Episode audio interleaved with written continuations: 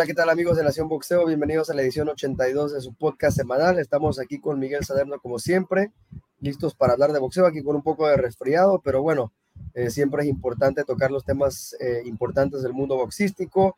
Eh, este fin de semana tenemos actividad inusual, ya que las peleas más importantes son el domingo, pero hay actividad el sábado, pelea una figura importante del boxeo en Juan Francisco El Gallo Estrada, ahora campeón franquicia del CMB, eh, ex campeón unificado hasta hace no mucho, son cosas del boxeo que a veces, que a veces pasan. Para no poner la eh, costumbre de pelear los sábados, una cartillita ahí. Exacto, exacto. Y bueno, enfrenta a Arqui Cortés, eh, otro mexicano, con récord de 23-2, así que puede ser, digo, siempre que hay un mexicano en el ring, por más de que haya diferencias en los niveles, puede ser una buena pelea. en realidad esta es una pelea en la que el Gallo Estrada prácticamente como que está tratando de meter actividad para mí antes de volver a enfrentar eh, claro, es, para, que la pelea que todos queremos ver, ¿no, Miguel? Para que el, para que el chocolatito no, lo agarre oxidado, para, mantenerse activo ahí. Y por ahí también pelea, creo que pelea este, el inglés, Liam Smith. Ah, pelea el sábado. Eh, sí, pelea el sábado, pero pelea otra cartilla. Sí, sí, es otra cartilla, es otra cartilla. Sí, sí, sí, pero sí, pelea Liam Smith el sábado. Bueno, en esa cartilla del Gallo Estrada eh, hay una pelea de título mundial varonil Héctor Flores Calixto eh, de México enfrenta a Sibenitis Nonsiga de Sudáfrica por el título mini mosca de la FIB, ambos invictos, así que esa puede ser una pelea interesante antes de la pelea del gallo. También tenemos a Erika Cruz Hernández contra Yelena eh, eh peleadora eh, legendaria de femenil Menedigovic por el título pluma de la, de la MB, así que una cartelera bastante interesante en Hermosillo, Sonora. también cabe mencionar que el Gallo Estrada va a estar peleando en casa, pero bueno, la verdad que eh, la actividad importante va a estar en el día del domingo, pero bueno, ¿qué, qué te parece rápidamente, Miguel, esta pelea de, del gallo?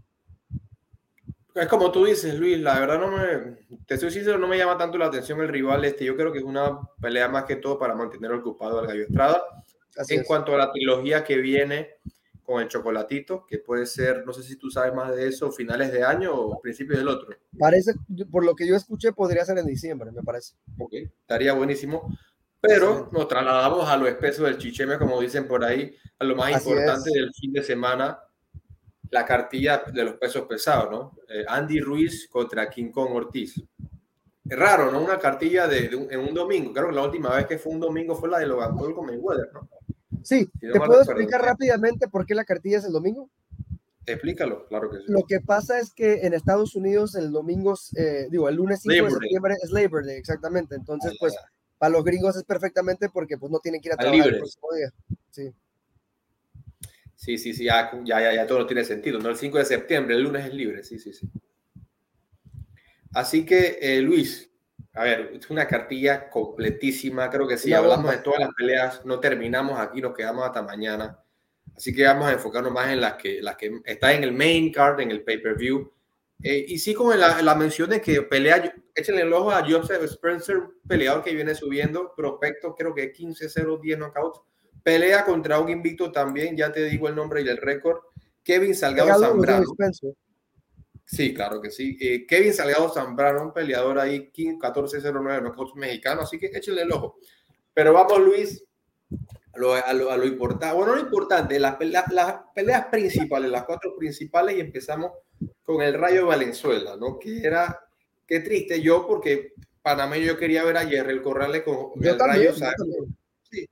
Lo que pasó, temas del visado, Luis, qué pena este, cuando me enteré, porque, a ver, uno como panameño, a ver, la cartilla está buena igual, buenísima, pero no quiere ver a Yerrel, ¿no? Que es un peleador que para mí tenía chance, no era el favorito, pero por la experiencia tenía un chance.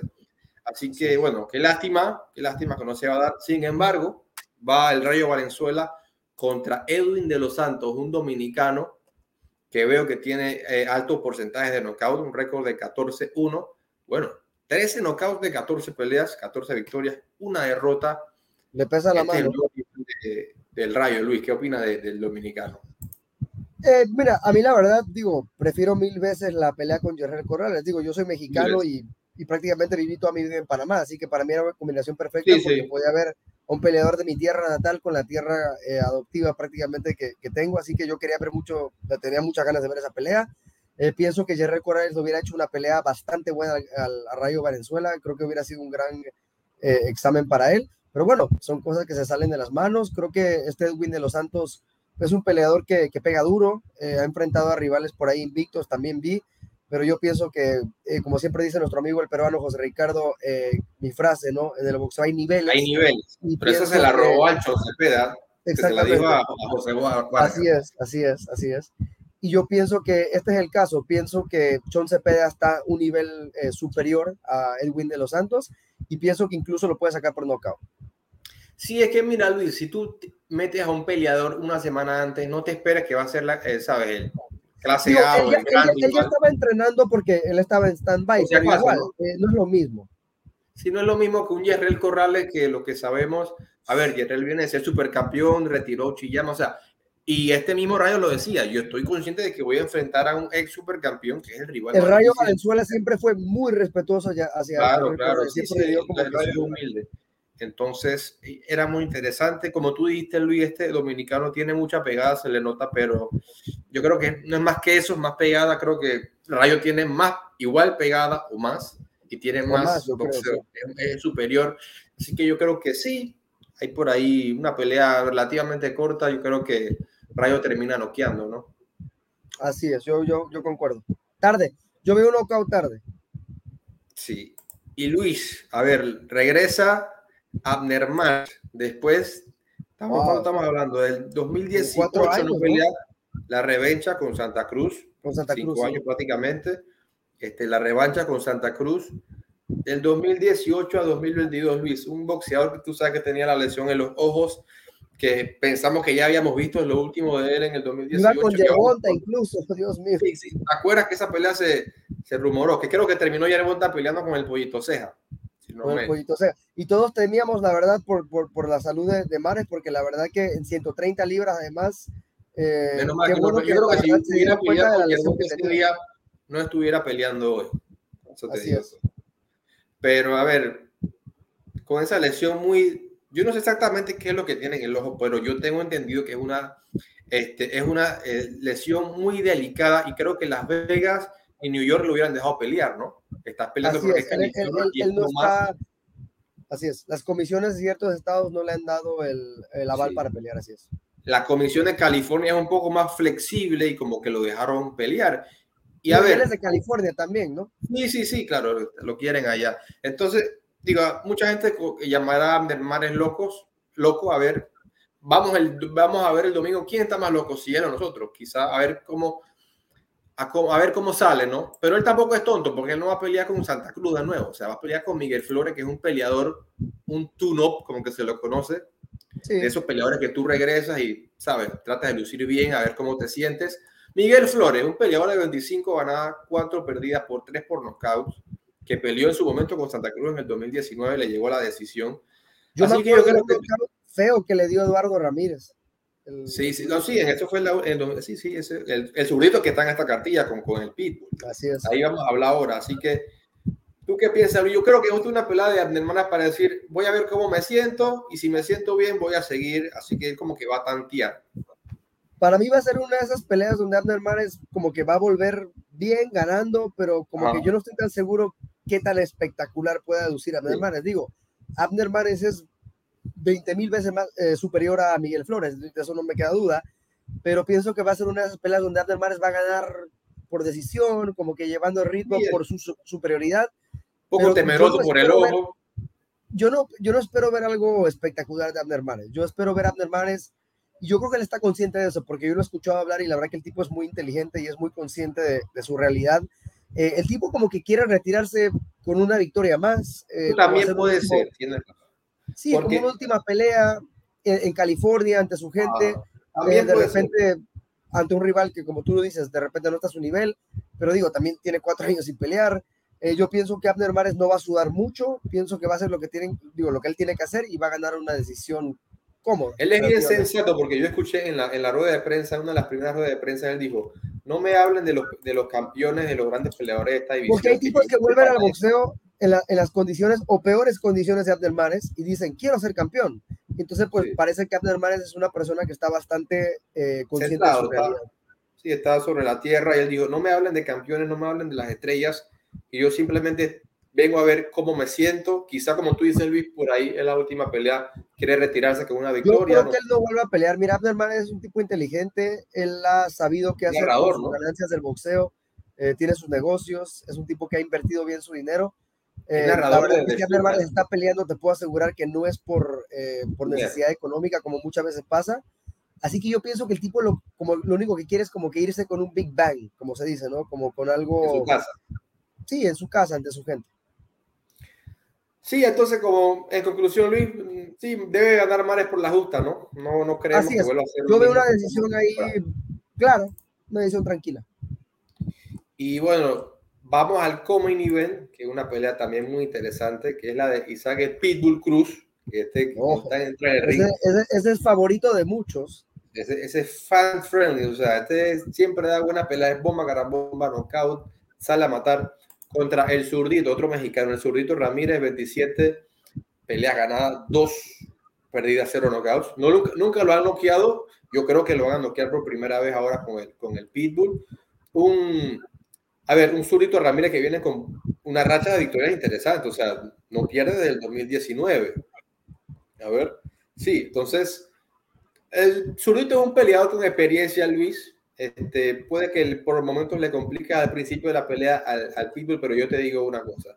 Este boxeador no es el nivel, del, nivel del Pitbull Cruz y yo no creo que sea capaz de aguantar el tren de pelea que tiene el Pitbull Cruz y yo creo que el Pitbull va a ser el primero que noquea, que llega a noquear al zurdito, porque el tren de pelea incluso lo veo hasta más grande físicamente al Pitbull. Yo creo que por ahí no pasa ese asalto, Luis. ¿Tú qué piensas?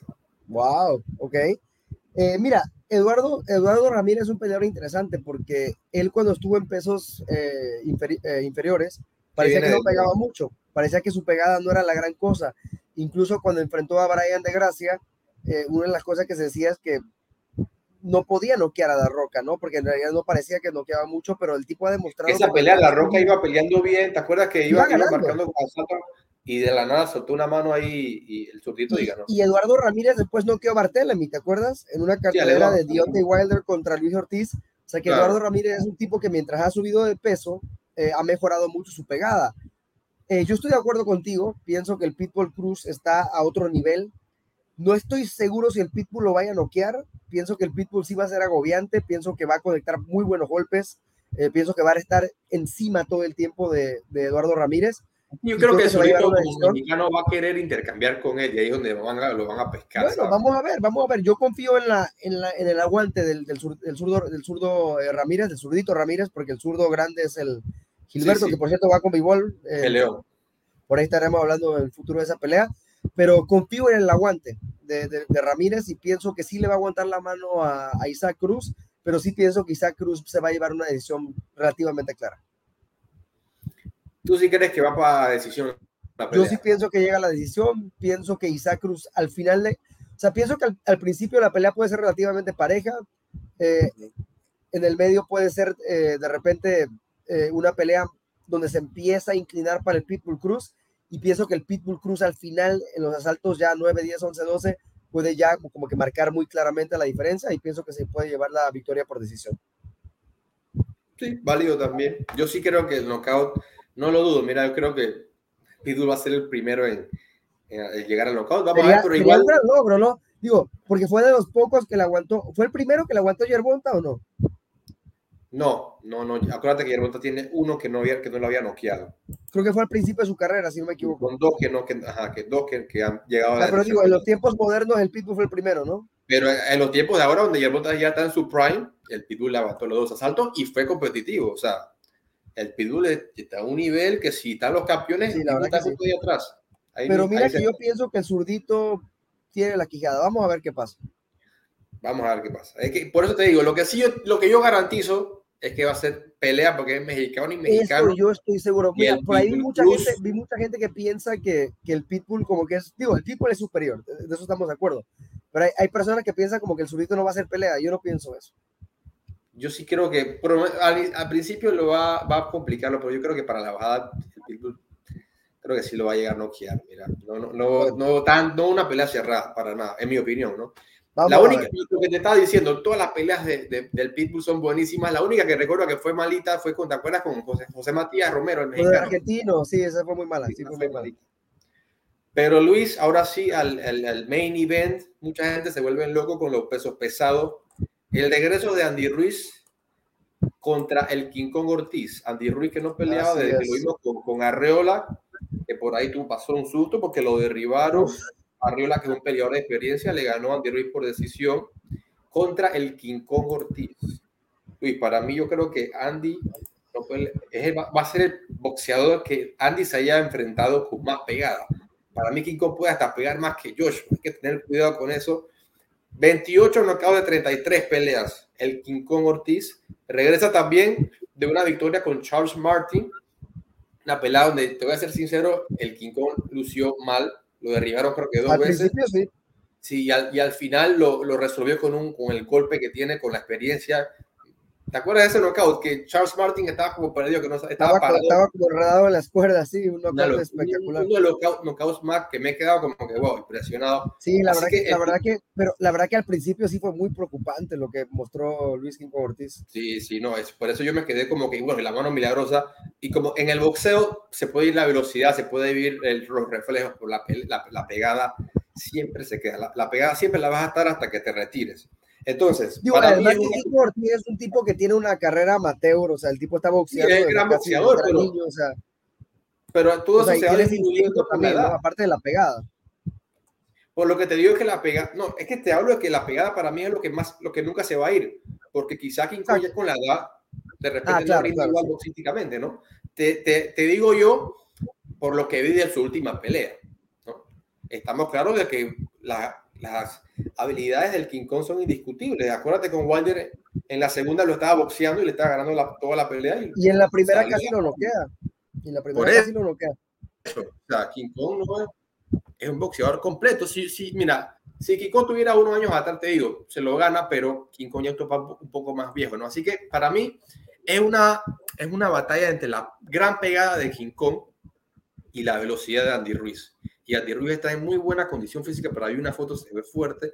Así que, a ver, pelea cerrada, pelea de dos grandes nombres, pero Andy Ruiz por ahí el favorito por la lógica, la juventud. Pero bastante, yo pienso que las apuestas lo tienen muy arriba.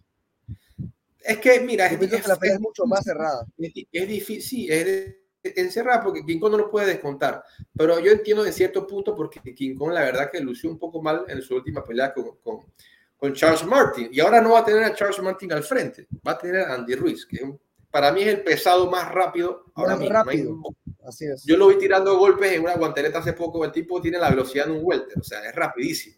Entonces, White, este, King Kong con la edad que tiene, yo creo que se le va a complicar. Este, digo, yo le tiene chance King Kong, claro, por la pegada que tiene, pero yo creo que la lógica indica Andy Ruiz. ¿Tú qué piensas, Luis?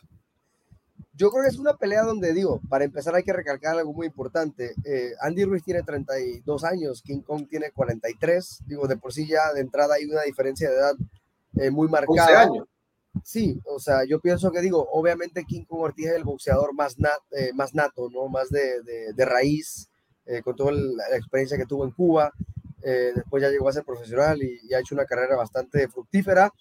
Pero pienso que la velocidad, como tú lo dices, de Andy Ruiz es muy impresionante en el nivel del peso pesado. Eh, de repente, tú puedes decir lo que tú quieras de Andy Ruiz, que de repente después de la pelea de Joshua eh, no fue el tipo más disciplinado, no supo qué hacer con la victoria, lo que quieras. Pero el tipo, yo lo he visto muy bien físicamente. Yo no sé si tú has visto los videos de él entrenando, se ve, se ve que se está tomando las cosas en serio. Eh, Andy Ruiz pega, eso es una realidad. tanto King como Joshua, ¿no? pegan. Pregúntale a Joshua.